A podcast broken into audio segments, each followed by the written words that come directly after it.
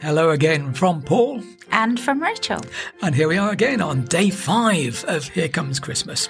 And what's special about five, Paul? I don't know. What is special about Well, I was just thinking that we've had listeners in five different continents. We have. That's extraordinary. It's quite incredible.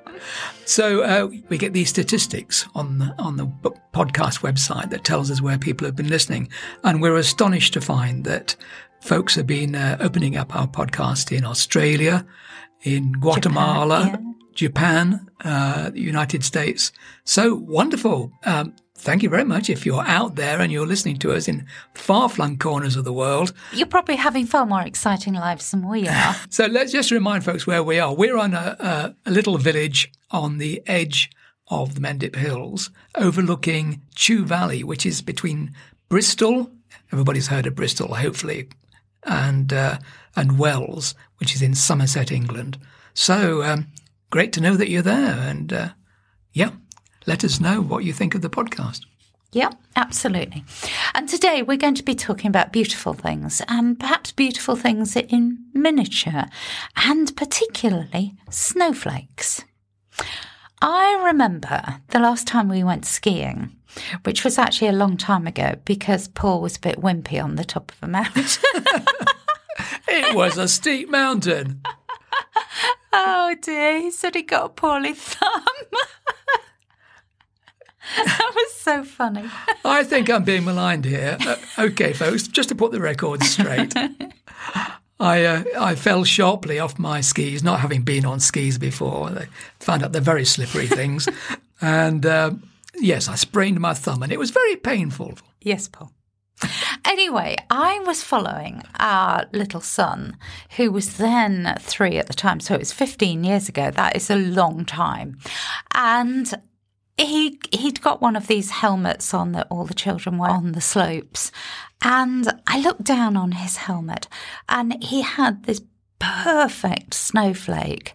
And I thought, I've never seen anything as exquisite in my life.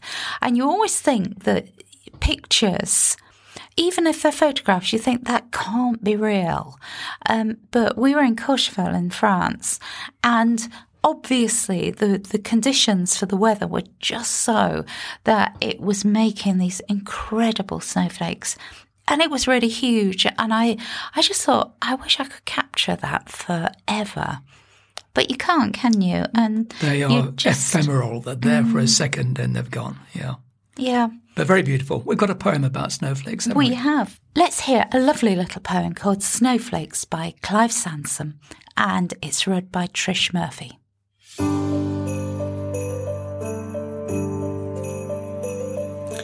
Snowflakes by Clive Sansom. And did you know that every flake of snow that forms so high in the grey winter sky and falls so far is a bright six pointed star? Each crystal grows a flower as perfect as a rose. Lace could never make the patterns of a flake. No brooch of figured silver could approach its delicate craftsmanship. And think, each pattern is distinct. Of all the snowflakes floating there, the million million in the air, none is the same. Each star is newly forged, as faces are, shaped to its own design, like yours and mine. And yet, each one melts when its flight is done, holds frozen loveliness a moment, even less, suspends itself in time, and passes like a rhyme. So why are we so fascinated about snowflakes at Christmas? It's interesting, isn't it? The whole aspect of a white Christmas is very romantic, isn't it? It is. And uh, they say that it was actually Charles Dickens that actually gave us this association of, of snow and Christmas. Um, apparently, when Dickens was born, it was one of the coldest periods that we'd had in this country. So the first nine Christmases that uh, he was a child, they were all white, all very, very cold. And that's why he put it in his book there, A Christmas Carol, that evocative scene of uh, a cold, snowy Christmas. In fact, in 1813, it was so cold that the, the River Thames actually froze over and uh, they had uh, bonfires on it and parties, and somebody even took an elephant out onto the ice, apparently. Which is actually really cruel, isn't it? Oh, I suppose it was. Yeah, I mean, the Thames used to freeze over regularly during Tudor periods. You know, it was almost every winter it was frozen over. And yes, they had fairs and all sorts of things. So it wasn't just a, a thin coating of ice, it was jolly thick, wasn't it? So ever since then, we've just kind of longed for this idea of a white mm. Christmas. Um, it, there have actually been, statistically, very, very few white Christmases that. Doesn't it depend where we are? I mean, if we're in Aviemore in Scotland, then we're likely to have a white Christmas. Absolutely. Whereas down in the south, we're less likely. Apparently, since 1960 in the south, there have been only 10 official white Christmases. And apparently, according to the Met Office anyway, um, an official white Christmas is when there is a snowflake falls somewhere in England or the United Kingdom on Christmas Day. You could have six feet of snow already on the ground, uh, but if it doesn't actually snow on Christmas Day, they don't count it as a white Christmas. Well, that's ludicrous, isn't it? Yeah, well, mm. that's the way it goes. So, uh, we've got a song, White Christmas, by Irving Berlin. And Irving thought that this was the best song he had ever written. In fact, he said it was the best song anybody had ever written. It's, it's my favourite song of all time. I think it's so beautiful. And it, it evokes memories for me. Um, a client of my father's uh, gave him a wind up Christmas tree with little reindeers around it. and I used to spend hours as a child winding this thing up, and it played White Christmas back to me, and I loved it beyond words. The sun is shining, the grass is green, the orange and palm trees sway. There's never been such a day in Beverly Hills, LA. But it's December the 24th.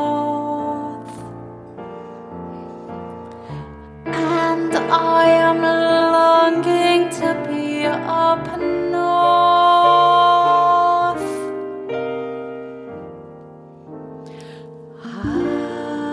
I'm dreaming of a white Christmas,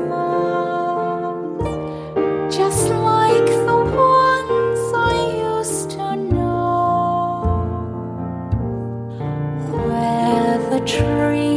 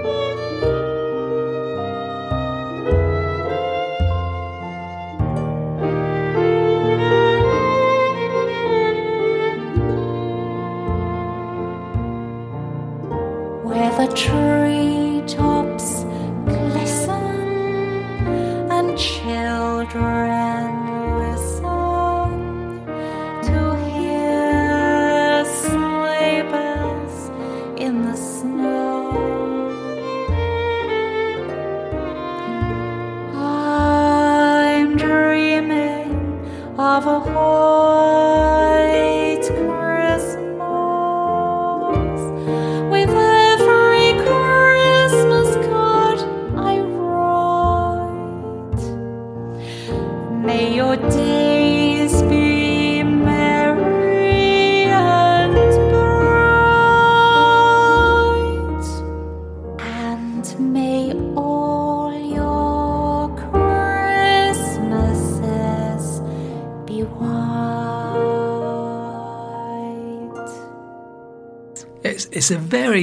evocative and emotional song. In fact, uh, they say that it, it really took off because it came out just at the period when America entered the Second World War after Pearl Harbor. And so many uh, soldiers who went abroad uh, hearing this song, they felt very nostalgic for home. It's interesting, isn't it? Because the verse isn't always played. And it starts off saying, It starts off saying it's a hot day in Beverly Hills. That's right, it does. And do you remember when we were over in Los Angeles just before Christmas? I do. That year.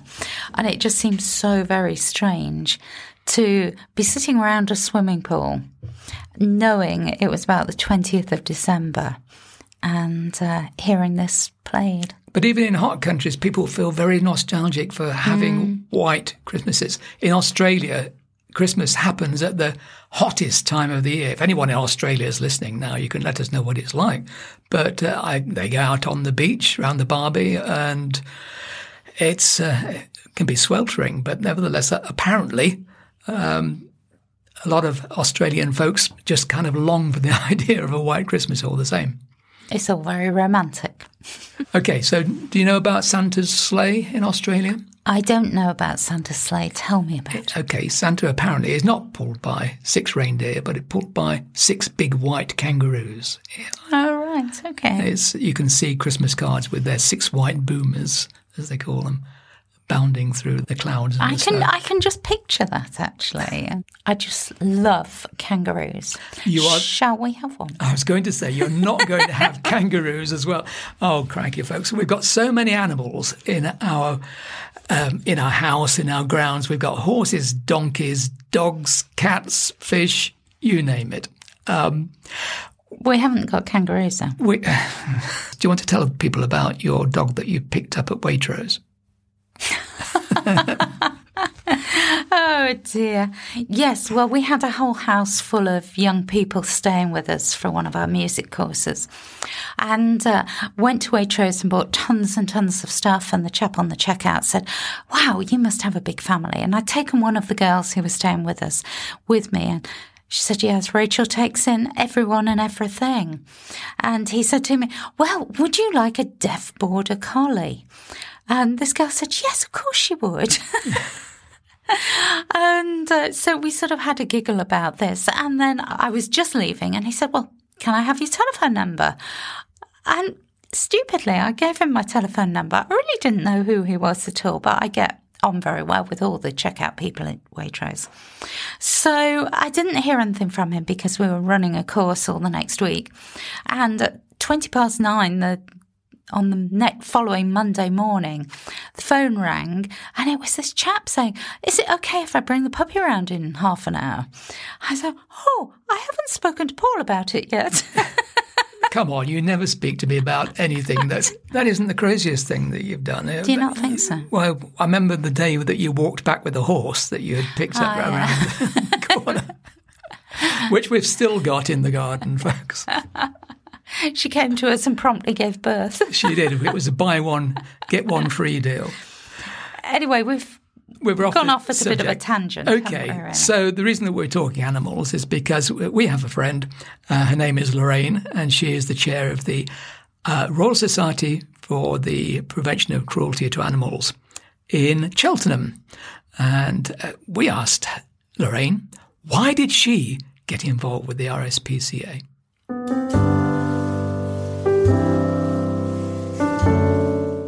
Mean, I think everybody knows what the RSPCA does um, and focuses mainly on the cruelty and neglect side.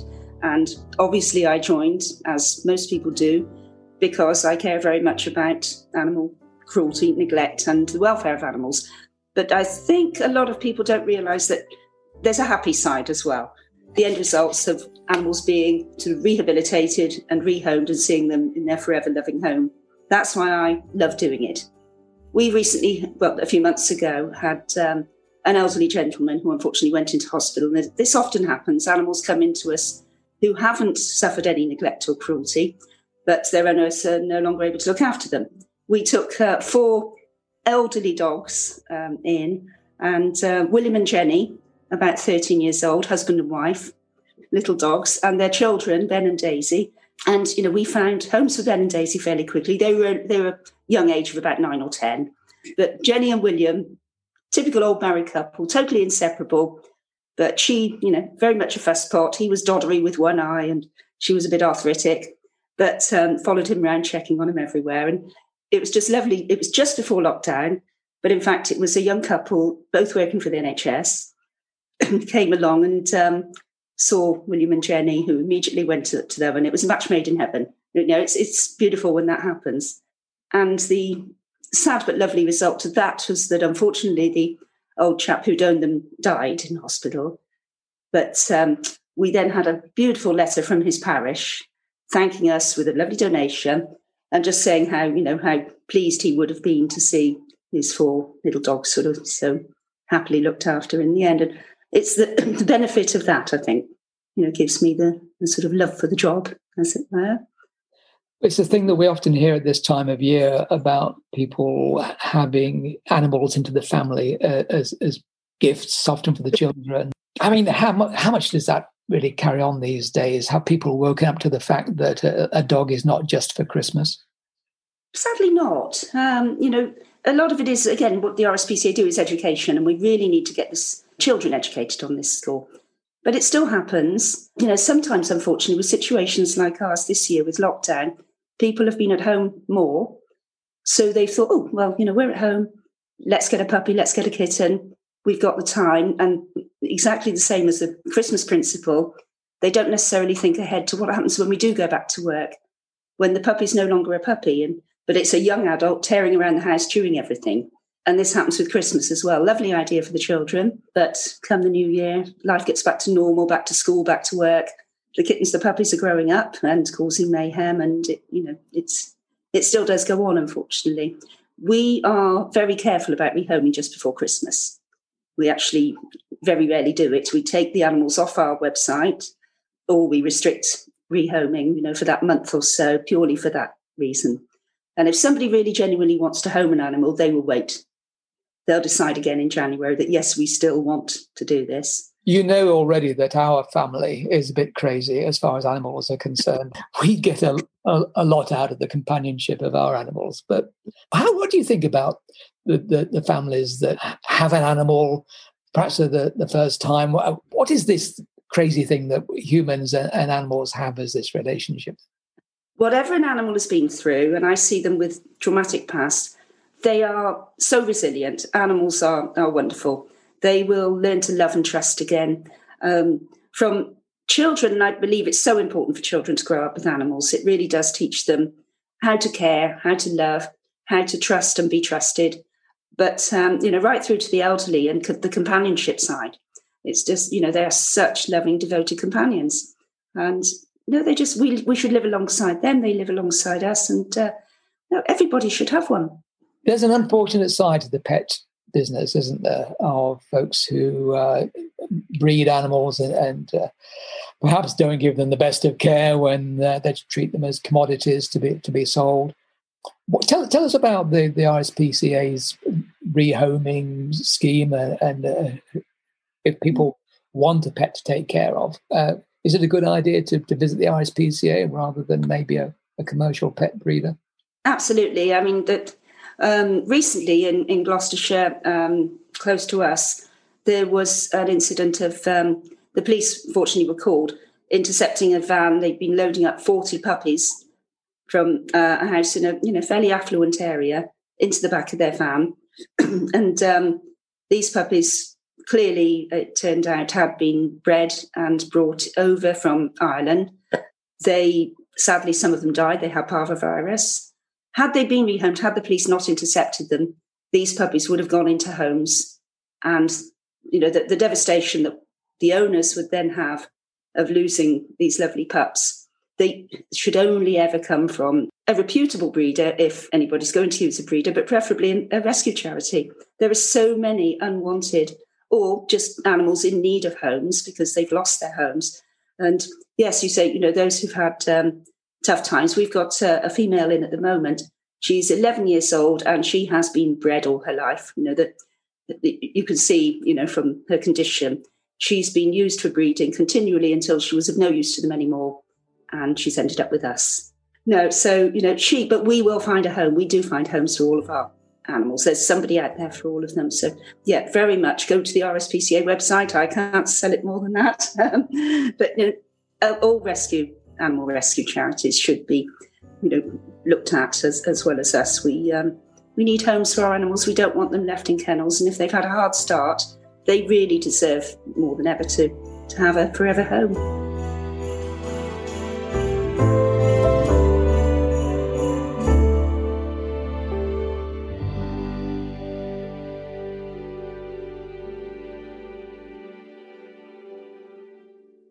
So there you are, folks. If you are thinking of having a pet, um, wait till after Christmas and then think about it rationally. And uh, and get one from a sanctuary, the RSPCA, or one of the many animal sanctuaries that are around. Yeah, there are just so many animals just dying for a, a, a, a good home. home. Mm. Yeah, yeah. Yeah, the Dogs Trust summed it up so beautifully when they said a dog is for life and not for Christmas, didn't they? Yeah. So correct. Right. Would you like to give us a joke, Paul? Okay. I have a feeling that my jokes haven't been quite intellectual enough over the last few days. So I've got one for you here. Okay, then. What do English teachers call Santa's little helpers? I can't begin to imagine what English teachers would call Santa's little helpers. Subordinate clauses. That is really very clever, isn't it? Like that yeah, one. yeah. That's one of the better ones. Shall we mark this day down? Yeah. Special okay. occasion. Thank you.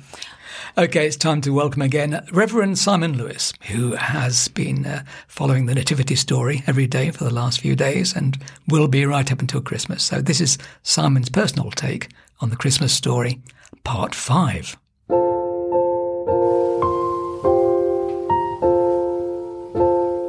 We continue with chapter 1 from Luke and the verses number 36. The angel continued Remember your relative Elizabeth. It is said that she cannot have children, but she herself is now six months pregnant, even though she is very old. And the thought yes, someone else is having a miraculous episode in their life. So perhaps Mary isn't alone. Here's my take. The announcement to Mary seems to be a double announcement. She also discovered that Elizabeth was carrying a child. We're not told what their relationship to each other is. Some have suggested cousins. However, Mary had knowledge of her age and being childless, and now she's told, along with herself, Elizabeth is pregnant. Oh, how I'd love to tell you the full story of the couple Elizabeth and Zechariah. It comes at the beginning of Luke's Gospel. In fact, this is when we first meet the angel Gabriel, and I get the impression angels like being part of this narrative. Anyhow, Elizabeth was barren, and both she and Zechariah were getting on in years. I can certainly envisage the prayers they would be praying. It's important to know that in their time, the bearing of children was considered a great blessing, essential for carrying on the family name, perpetuating God's promise to the people of Israel, and providing oneself with care in one's old age. Barrenness, on the other hand, was regarded as a tragedy, a disgrace, and even a sign of God's punishment. I'm glad those days are gone. So no wonder Everyone is bowled over with the news that though Elizabeth was beyond the age of childbearing, she is going to have a baby. A barren woman can bear a child. A virgin can conceive. Here then are two events, both sacred because of being connected with God, both miraculous because of being beyond the experience of the natural world, both ordinary because giving birth is an ordinary act of human experience. Mary was not alone. She could trust God through the experience of another human being. God was not leaving her alone.